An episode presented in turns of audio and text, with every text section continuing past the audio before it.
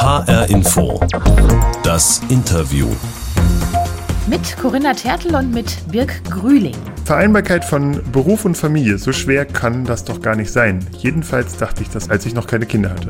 Sagt Birg Grühling. Wer bestückt die Brotdose? Wer geht zum Kinderarzt? Und wer sitzt trotzdem pünktlich im Büro? Also, wie vereinbaren berufstätige Eltern von heute Familie und Job? Darüber macht sich Birg Grühling Gedanken in Theorie und Praxis als Bildungsjournalist und als Familienvater. Er sagt, die Väter müssen aufhören, immer noch Rollenmodelle aus den 50ern zu leben. Herzlich willkommen, Birg Grühling. Ja, vielen Dank für die Einladung. Ähm, vor wenigen Wochen ist ein Buch Eltern als Team, Ideen eines Vaters für gelebte Vereinbarkeit rausgekommen. Und auf dem Autorenfoto hinten im Klappentext sehe ich einen Birg Grühling mit Baseballcap und jemand mit Baseballcap, den darf ich doch duzen, habe ich äh, mir gedacht, oder? Auf jeden Fall, sehr gerne. Gut, dann machen wir das auch jetzt so. Hast du deine Kappe auch jetzt gerade auf? Ähm, ja, aber nicht die mit der Maus. Du hast auch eine mit der Maus. Äh, auf, dem, auf dem Coverbild ist es quasi eine, eine Kappe mit der Sendung mit der Maus und ich habe sowohl die Maus als auch den Elefanten als auch die Ente. Ah, okay, das Foto war so klein, da habe ich die Maus nicht ganz erkannt. Auch auf deinem Instagram-Kanal sieht man dich immer mal wieder mit dieser Kappe, gerne auch mal auf dem Spielplatz. Und du nennst dich da Spielplatzheld und im Buch auch eben einen aktiven Vater. Birg, was ist das eigentlich genau, ein aktiver Vater? Hm. Das ist, äh, glaube ich, Definitionssache. Also ich würde, ähm, würde mich sozusagen als aktiver Vater bezeichnen, weil ich äh, Zeit mit meinem Kind verbringen möchte. Und das ähm, jeden Tag und, und qualitativ hochwertige Zeit. Also Genau, ich versuche so viel Zeit wie möglich mit meinem, mit meinem Kind zu verbringen und das sozusagen nicht nur am Wochenende und nicht nur die spaßige Zeit, sondern irgendwie alles. Alle Zeit. Also auch nachts um drei, wenn das Kind schreit? Genau. Im Moment schreit, er ist ja schon vier, darum schreit er nicht mehr. Im Moment ist es äh, Papa zudecken. Ah, oder Albträume. Ja, genau. Da muss man daneben sitzen und Händchen halten, genau. Darum ist auch vielleicht der, der Begriff Spielplatzheld, der irgendwie so aus dem Spaß mit einem, einem Bekannten entstanden ist, auch vielleicht ein bisschen äh, irreführend, weil das so ein bisschen suggeriert, dass ich nur auf dem Spielplatz wäre. Aber tatsächlich geht es um noch mehr als nur sozusagen der Spaß-Date, sondern ein in allen Teilen des Lebens präsenter Vater. Äh, du arbeitest 30 Stunden pro Woche als freier Autor und Journalist und deine Frau 40 Stunden in einem Schulbuchverlag, hast du mir erzählt. Wer kümmert sich denn dann genau um was und um welche Zeiten? Naja, da wir ja beide im Homeoffice sind, ist es quasi gleichberechtigt. Also äh, früher war es noch so, dass meine Frau quasi in den Verlag fahren musste und dann etwas später mhm. nach Hause kam. Das heißt quasi, ich habe mein Kind in die Kita gebracht und auch wieder abgeholt. Genau, und habe dann sozusagen mehr Zeit mit ihm verbracht. Inzwischen ist es aber eigentlich, dass wir quasi genauso viel Zeit verbringen. Also meine Frau geht ein bisschen früher an den Schreibtisch morgens. Ähm. Gab es da bestimmt, einen bestimmten Augenblick, ähm, jetzt als du Vater geworden bist, vor vier Jahren, in dem dir klar war, du willst deinen Part ganz bewusst für das Kind übernehmen oder war das so ein Prozess? Also es gibt zwei Geschichten, die klingen sind immer ein bisschen pathetisch, aber äh, sie sind wahr. Also es gibt einmal mein Vater, mein mhm. eigener Vater ist tatsächlich vier Monate bevor mein Kind geboren wurde gestorben, so im Folgen einer mhm. einer schweren Herz-OP und vor dieser Herz-OP mhm. bei der klar, schon irgendwie klar war, dass, dass das schwierig wird, mhm. haben wir immer noch mal telefoniert. Und, und er hat dann zu mir gesagt, ja, warum sollte ich dir Angst haben? Ich habe dich doch aufsehen, äh, aufwachsen sehen, da habe ich also nichts zu bereuen sozusagen. Oder ich habe kein Gefühl, irgendwas verpasst zu haben. Mhm. Und das war für mich so ein Punkt, wo ich gesagt habe, okay, also das, wenn das sozusagen so ein, so ein etwas ist, was einen Menschen so glücklich macht am Ende. Und das war irgendwie etwas, was mich zum Nachdenken gebracht hat. So, das, das war Punkt eins. Und das, das klingt jetzt ganz klischeehaft, aber tatsächlich mhm. hatte ich das Gefühl, dass als ich im Kreissaal stand und dann mir die Hebamme irgendwann das Kind gegeben hat und gesagt hat, so, jetzt musst du wickeln, habe ich mhm. nicht nur Wasser und Blut geschwitzt vor Angst, dieses Kind irgendwie kaputt zu machen, mhm. sondern es war auch für mich so ein Moment, wo ich gesagt habe, okay, das, das ist so cool, was, was das, dieses Ding, was da vor mir liegt ich kann nicht zurück in meinen ganz normalen Job. Ich war ab diesem Punkt wirklich klar, dass ich äh, nicht zurückkehren möchte in einen äh, Job, der mich irgendwie von äh, 9 bis 18 Uhr an einen Schreibtisch fesselt und nicht präsent sein lässt in einem im Leben des Kindes. So war damals deine Entscheidung und du hast gesagt, du bist aktiver Vater, du bringst dich aktiv ein. Genau. Jetzt soweit zur Theorie, jetzt machen wir mal kurz den Praxistest, denn ich habe jetzt ein paar Testfragen an dich. Ja? Stark. ja, du ahnst, du ahnst fürchterliches, genau. Wann ist dein Sohn geboren? Ähm, um 10 Uhr nachts am 11. Dezember 2016. Nicht schlecht, sogar die Uhrzeit. Davon können sich sicherlich einige Väter eine Scheibe abschneiden. Wie heißt euer Kinderarzt mit Nachnamen? Rodewig. Wo liegt euer Geschenkpapier zu Hause? Mm, in der Abstellkammer. Welche Kleidergröße hat dein Söhnchen aktuell? 110, 110. Ich bin beeindruckt. Wo liegt sein Impfpass?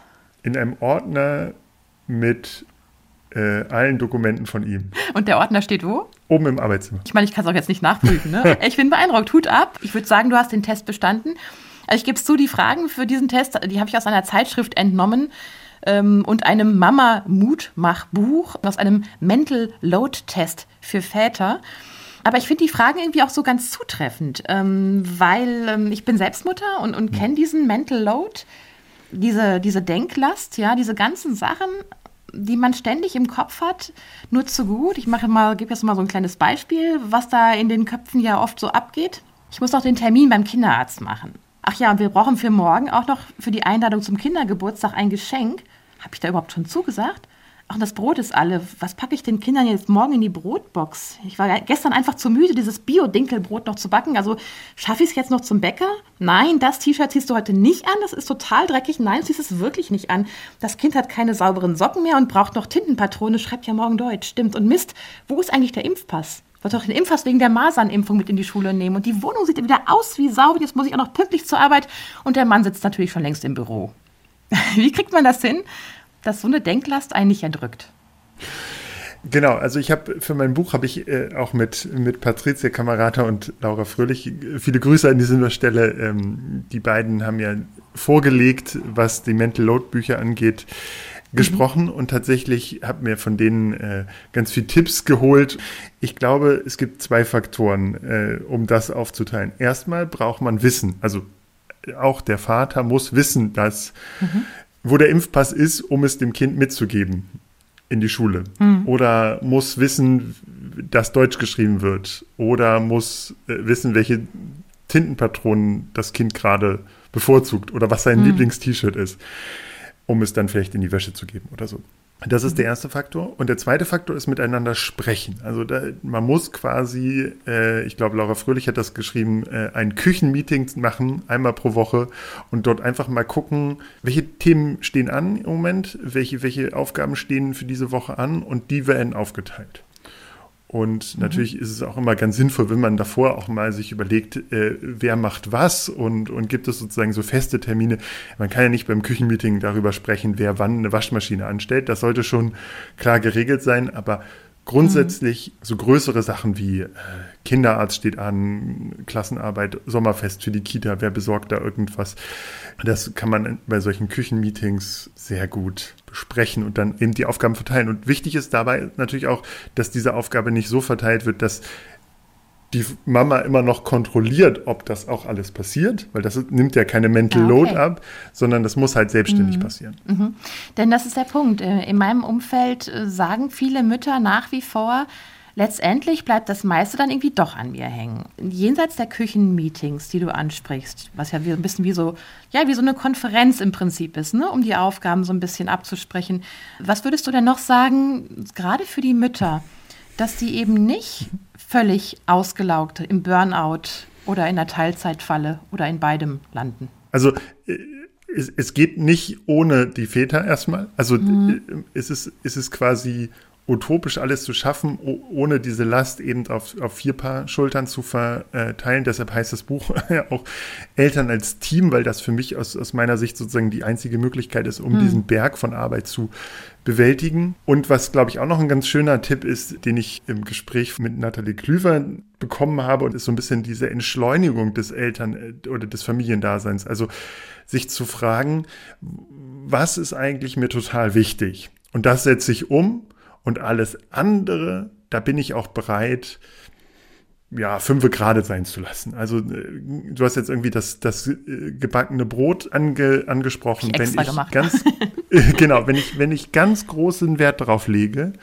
Brot zu backen, dann würde ich sagen, auf jeden Fall machen. Wenn ich aber mich, wenn ich Backen nicht mag und äh, das jetzt nur mache, weil irgendwie in meiner ultra hippen Kita es erwünscht, äh, gern gesehen ist, das Bio selbstgebackene Biobrot mitzubringen, dann muss ich mich fragen, ob ich das wirklich machen muss oder ob das dann nicht wirklich die Brötchen vom Bäcker tun oder die Aufbackbrötchen oder was auch immer. Und das mir in dem Moment sozusagen auch so ein bisschen Last abnimmt. Also das ist so ein bisschen auch, eine, glaube ich, nochmal so eine Kunst, dass äh, Vereinbarkeit nämlich nicht bedeutet, dass das alles funktioniert. Vereinbarkeit bedeutet auch ganz viel Kompromisse machen und ganz viel Abstriche machen und ganz oft sagen, nee, da, das kann ich jetzt nicht in, in, in vollem Umfang, in 100 Prozent, weil das geht nicht. Das heißt, Perfektion ist äh, durchaus eher abgeraten. Also wir Mütter, Absolut. wir wollen ja dann immer alles auf einmal schaffen. Wir wollen irgendwie auch perfekt sein. Wir wollen, ähm, dass der Job läuft und da keine Abstriche machen. Wir wollen, dass die Kinder zufrieden sind. Wir wollen dann aber auch noch vor den anderen Eltern glänzen, weil wir einen Topkuchen mitgebracht haben in die Schule oder in die Kita. Ähm, ach ja, vielleicht noch ein bisschen Sport wäre auch nicht schlecht und gut ernähren. Ach ja, eine Partnerschaft gibt es auch noch. Ist das auch ein Problem, dass wir diesen, diesen Perfektionismus immer noch wollen? Ich glaube, wir haben ein ganz, ganz massives Problem mit dem Mutterbild. Also ich bin der festen Überzeugung, ähm, dass, glaube ich, der ist noch nie einer Generation von Frauen zwischen 30 und 40 so schlecht ging wie heute. Das sieht man auch an Zahlen des Muttergenesungswerks und der beantragten Kuren, die auch schon vor Corona eigentlich durch die Decke gegangen sind. Ich glaube, dass wir uns wirklich davon verabschieden müssen, von diesem toxischen Mutterbild der, der perfekten Übermutter, die dafür Anerkennung bekommt, dass die Kinder besonders sauber, äh, sie eine perfekte Liebhaberin und Partnerin ist, äh, dann auch noch ein erfülltes Berufsleben hat und im Ende läuft das auf, ja, auf körperliche und äh, psychische ja, Burnout hinaus wahrscheinlich, wenn, wenn man all das nicht irgendwann mal die Handbremse, äh, die Notbremse zieht und sagt, das geht so nicht. Also Margitta Stamm hat, äh, das ist eine Schweizer Forscherin, die mal ein Buch geschrieben hat über das, den Muttermythos. Die hat einen, einen, einen schönen Begriff der hinlänglich guten Mutter mhm. geprägt. Also einer Mutter, die eben sich auch mal verzeiht zu sagen, ich habe jetzt an dem Tag zu viel geschimpft oder es ist völlig in Ordnung, Tiefkühlpizza mal drei Tage hintereinander zu essen. Mhm. Und sozusagen, ich glaube, das würde uns allen gut tun. Und an diesem toxischen Mutterbild haben auch wir Männer einen großen Anteil. Mhm. Aber wer ist denn deiner Meinung nach verantwortlich für diese Rollenklischees, dass wir die immer noch haben oder immer uns so festkrallen? Also ich glaube, das ist eine, eine, große Gemengelage. Also da gibt es ganz viele Faktoren. Mhm. Also wir haben natürlich eine Politik, die immer noch sozusagen nichts gegen äh, so etwas wie ein Gender Pay Gap, also eine ungleiche Bezahlung von Frauen und Männern oder auch äh, mhm. sozusagen eine Roll klassische Rollenverteilung auch noch fördert durch das Ehegattensplitting was einfach auch nicht mehr zeitgemäß ist. Wir haben eine Politik, die davon spricht, dass es Vatermonate gibt. Äh, diese zwei Monate Elternzeit zusätzlich sind Papamonate. Auch da ist wieder ganz klar, der Frau wird, wird die, die Mutterrolle zugeschoben. Wir haben eine Wirtschaft, die mhm. nicht darauf Rücksicht nimmt, Gleichberechtigkeit zu nehmen. Also äh, wir haben ja gerade diese Kampagne Pro Parents, die dafür kämpft, dass Eltern nicht diskriminiert werden. Und auf der einen Seite erzählen, berichten Mütter von, von Diskriminierung, aber auch Väter, die in Elternzeit gehen und gefragt werden, was, warum, ob ihre Frau nicht äh, eigentlich die Brüste hat zum Stillen. Und das was sie dann in Elternzeit wollen. Mhm. Genau. Mhm. Mhm. Also das ist einmal, also ich glaube, wir haben ein großes gesellschaftliches Problem Mhm. mit, den, mit diesen Rollenbildern und fehlender Gleichberechtigung. Aber natürlich haben wir auch, auch wir alle selber diese Klischeebilder im Kopf. Und da sind natürlich Väter äh, befeuern das oder Männer befeuern das, weil es natürlich einerseits sehr bequem ist, wenn Mutti sich um alles kümmern Mhm. muss. Ich kann nicht die Beine hochlegen und muss es halt, muss mich halt nicht kümmern, weil das Care-Arbeit ist ja nun nicht nur Zuckerlecken. Und natürlich sind auch die Frauen schuld, also oder beteiligt daran. Stichwort Mom-Shaming, also wenn die, die Frau, die zu Hause bleibt als Hausfrau drei Jahre, gilt als rückständig und die Mutter, die nach sechs Monaten wieder an den Arbeitsplatz geht, ist die Rabenmutter. Also Mhm. auch als Frau kann man das heute eigentlich nicht wirklich richtig machen, ohne sozusagen schräg von den von anderen Müttern angeschaut zu werden. Also ich glaube, wir haben da eine ganz, ganz gefährliche Gemengelage im Moment. Und natürlich tragen auch die sozialen Netzwerke und Influencer äh, da ihren Beitrag, die irgendwie auf der einen Seite sich immer so zeigen, dass Kinder sind nie schmutzig, Kinderzimmer sind immer aufgeräumt. Es gibt kein, stylisch. genau, es gibt keine, Der Bauch flach, drei Wochen nach der Entbindung. Genau, es gibt keine finanziellen Probleme, keine Vereinbarkeitsprobleme und es gibt auch noch Anerkennung plötzlich für, für Haus, Häuslichkeit, also für den perfekt gebackenen Kuchen, äh, die perfekt organisierte Geburtstagsparty und, all, und die äh, alle Matschhosen aus Fairtrade äh, produziert. Äh, genau. Was für ein Stress, ne? Und auch das sorgt für gewaltigen Stress. Also ich glaube tatsächlich, das ist eine so große Gemengelage.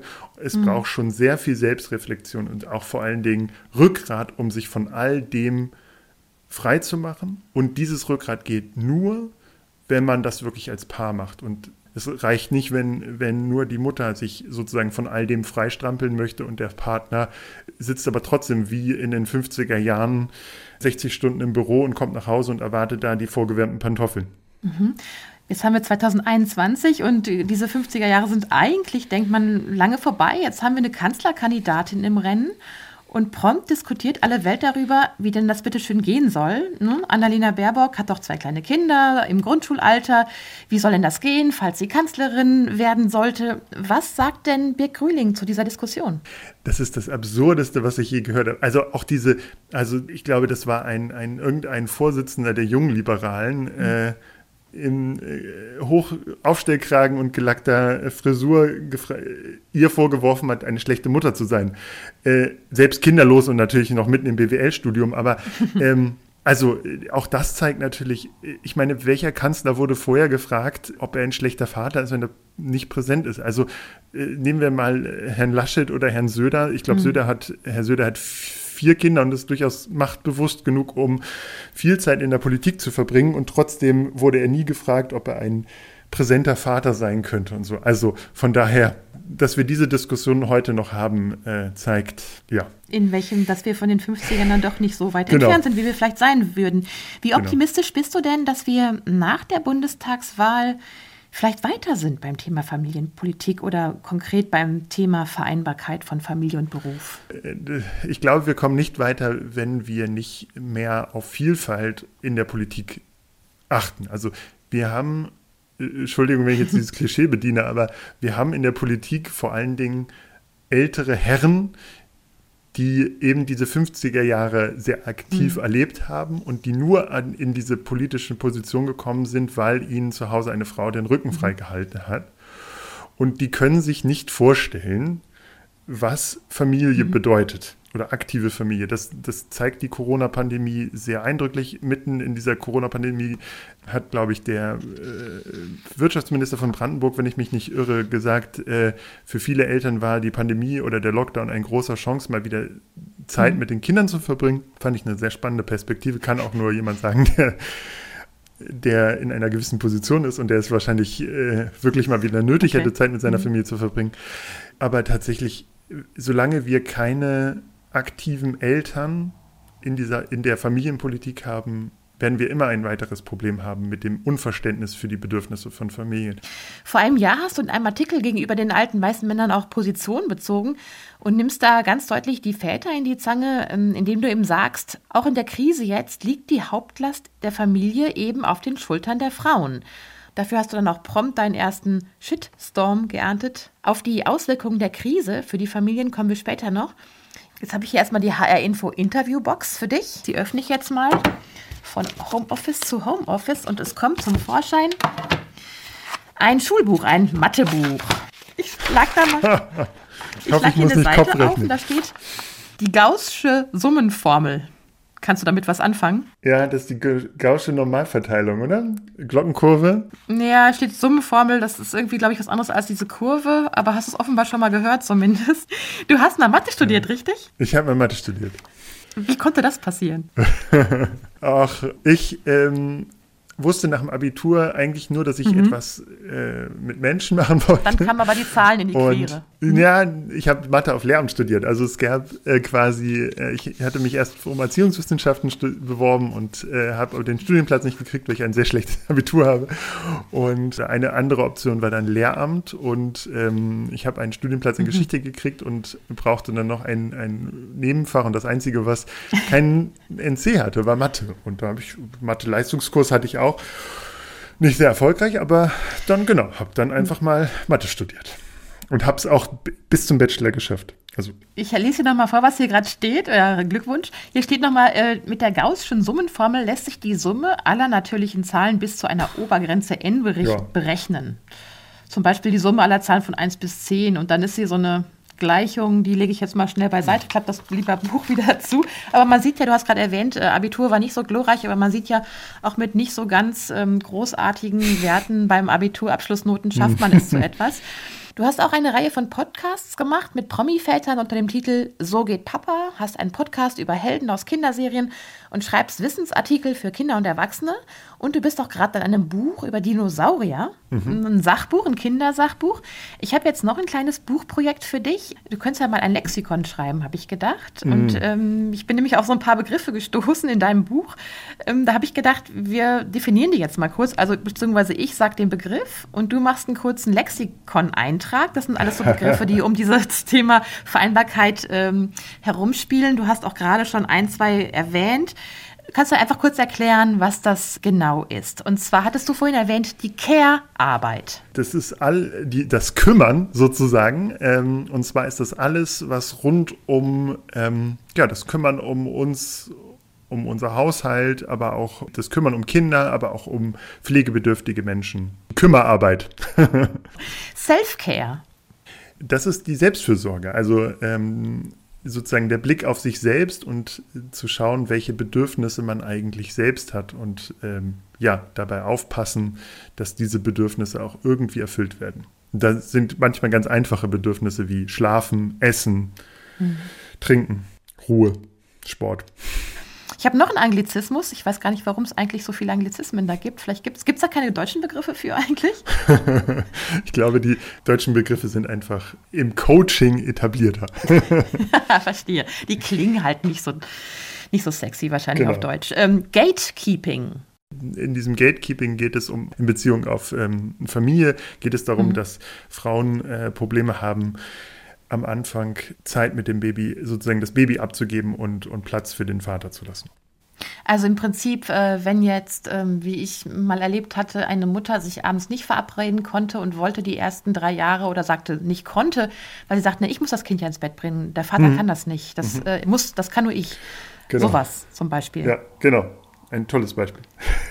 Oder nochmal zu kontrollieren, ob der Wickelrucksack auch komplett voll ist. Oder was der Mann alles mitnimmt. Genau. Das, das nimmt ja dem Vater dann auch so eine Art von Zuständigkeit. Ne? Das, also das heißt, auch da bei dem Gatekeeping sollten die Mütter vielleicht auch so ein bisschen gucken, dass sie mal dann den Vätern auch dieses Gate öffnen und sagen, nee, mach du. Ja, wobei das auch immer natürlich ein zweischneidiges hm. Schwert ist. Also dieses fehlende Vertrauen kommt ja auch irgendwo her. Hm. Und ich glaube nicht nur, dass es von gesellschaftlichen Erwartungen kommt, sondern vielleicht auch davon, dass, dass vielleicht der Mann eben nicht, sich nicht so kompetent zeigt in in vielen Bereichen. Und genau, also von daher könnte das auch beidseitiges Problem sein. Also wenn der Vater sich von Anfang an kompetent und engagiert und interessiert zeigt mhm. und auch gerne Verantwortung übernimmt, ist es vielleicht auch kleiner und es fällt vielleicht der Frau leichter, wenn er sieht, wie kompetent er mit dem Kind umgeht und dass er mhm. eben doch an alles denkt und genau. Als letzten Begriff noch ähm, ein ja, halbdeutscher Begriff Familienvision. Okay, ähm, die Familienvision ist ähm, sozusagen dieser gemeinsame Austausch vor der Geburt schon, aber auch nach der Geburt ähm, sozusagen immer wieder darüber nachzudenken, wie man sich eigentlich Familienleben in naher Zukunft, aber auch in, in fernerer Zukunft vorstellt. Also was wollen wir eigentlich gemeinsam machen? Wer geht in Elternzeit? Äh, wer fängt wieder an zu arbeiten? Wie soll die Kinderbetreuung mhm. aussehen? Wer kann uns vielleicht helfen? Wo wollen wir leben? Wie wollen wir leben? Was ist uns wichtig? Du hast dein Buch ja mitten in der Pandemie geschrieben und es gibt ja auch sogar darin ein aktuelles Kapitel über die Herausforderungen ähm, für Familien in der Corona-Zeit. Über die Schwierigkeiten dieser Zeit ist ja viel berichtet worden und du hast es auch vorhin angesprochen. Welche Beobachtungen hast du jetzt konkret in dieser Zeit gemacht, gerade für das Thema Vereinbarkeit von Job und Familie? Äh, das sind sehr zweischneidige Beobachtungen. Einerseits teile ich das Urteil vieler Experten, die sagen, dass wir tatsächlich, dass es uns zurückgeworfen hat und dass es nochmal gezeigt hat, dass wir mhm. in Sachen Gleichberechtigung doch noch nicht so weit sind. Mhm. Ich glaube, bei ganz vielen Paaren ist es so, dass egal wie gleichberechtigt sie vorher waren oder dass trotzdem die viel Care-Arbeit und viel Arbeit, also viel Homeschooling, viel Kinderbetreuung bei den Frauen abgeladen wurde und dass sie da mehr zurückgesteckt haben als die Männer. Ich glaube tatsächlich, dass dadurch, dass viele Väter sehr präsent zu Hause waren oder deutlich präsenter als früher, mhm. haben sie auch mehr gemacht. Also ich äh, habe das auch im direkten Umfeld erlebt, also beide Seiten, absolut beide Extreme erlebt, aber durchaus von vielen Vätern auch gehört, dass sie in dieser Zeit ja das erste Mal zum Beispiel Zeit mit ihrem Kind verbracht haben, alleine, mhm. länger. Mhm. Es gibt aber auch Väter, die wahrscheinlich äh, Homeoffice vor allen Dingen abgeschlossen haben und da ihre zehn Stunden einfach zu Hause gemacht haben und eben sich nicht im Homeschooling beteiligt haben und die mhm. am Ende, nach Ende der Pandemie wahrscheinlich ins Büro zurückkehren und in, alte, in den alten Trott zurück. Also mhm. es ist jetzt auf keinen Fall eine Revolution, aber auch auf keinen Fall nur Desaster. Was mich noch positiv stimmt, war, ich habe mit, letztens mit einem Personalberater für Sozialberufe gesprochen mhm. und der hat erzählt, dass bei ihm die Anfragen von Unternehmen, die sich im Bereich von Kinderbetreuung engagieren wollen, mhm. quasi explodieren. Also Viele Unternehmen haben nämlich festgestellt, dass Kinderbetreuung keine Privatsache ist der Eltern und dass sie wirklich darunter leiden, wenn die Eltern keine Kinderbetreuung haben mhm. und dass wenn die Eltern nicht gleichberechtigt sind. Auch das ist sozusagen, weil man muss ja immer sehen, wenn bei der einen die Frau wegfällt, fällt mhm. irgendeinem anderen Unternehmen die die Arbeitskraft weg. Mhm. Also auch da sozusagen ist es im Interesse der Unternehmen, dass Gleichberechtigung vorhanden ist bei den Paaren, mhm. möglichst. Dann fällt auf der einen Seite nämlich keine Arbeitskraft aus und dass Kinderbetreuung verlässlich da ist und deshalb ja, gibt es da ein, ein wachsendes Interesse an äh, Unternehmensglieders. Man sieht ja auch dieses, es gab ja diesen, die, ich, irgendwann lange vor dieser Pandemie, diesen, diesen beiden Ausschnitt in, von dem BBC-Experten, wo das Kind reinkommt. Hm und der so versucht, es irgendwie wieder rauszuscheuchen. Ich glaube, heute würde das gar nicht mehr funktionieren, weil sich alle irgendwie daran gewöhnt haben, dass Kinder in Redaktionskonferenzen sind, das Haus die Redaktionskonferenzen mm. sind. Auch das hat vielleicht noch mal so ein bisschen mehr Verständnis für das Ganze gebracht, für Vereinbarkeit. Und ich glaube, dass sich da vielleicht auch ein bisschen was in der Unternehmenswelt tut. Zum Schluss habe ich noch ähm, ein kleines Mini-Hörspiel mitgebracht. Also ein Spiel zum Hören. Das heißt, ich spiele dir jeweils einen Ton vor und du mhm. sagst einfach, was dir dabei durch den Kopf geht, ja? I, Brokkoli ist eklig. Das ist der Familienalltag, wenn ich gekocht habe. Du kochst also Brokkoli, ja? Nee, äh, ich, bin, ich bin bei uns äh, fürs Kochen zuständig und ah, wenn ich okay. äh, Gemüse meinem Kind vorsitze, ist das nicht gern gesehen. ja, vielleicht beruhigt er meine Pommes zwischendurch. Genau. Hm, tatsächlich ist Waschmaschine ähm, nicht mehr meine Baustelle. Also früher war das noch so, dass äh, war ich ja alleine im Homeoffice, habe ich die Waschmaschine auch mitgemacht. Inzwischen äh, ist das eher die Baustelle meiner Frau.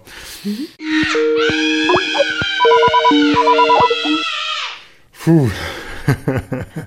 äh, äh, pf, äh, alles aus und erstmal erstmal Kind, weil sonst geht's nicht. Oder äh, Kind kriegt das Telefon in, in die Hand, wenn es ganz dringend ist und darf eine Folge Checker Tobi gucken und ich habe Zeit für Skype.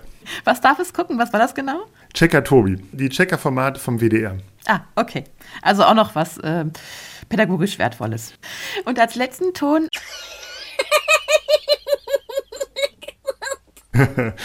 Kinderlachen macht immer Spaß. Ganz herzlichen Dank an Birg Gröling. Ja, vielen Dank für die Einladung. Es hat mir sehr viel Spaß gemacht.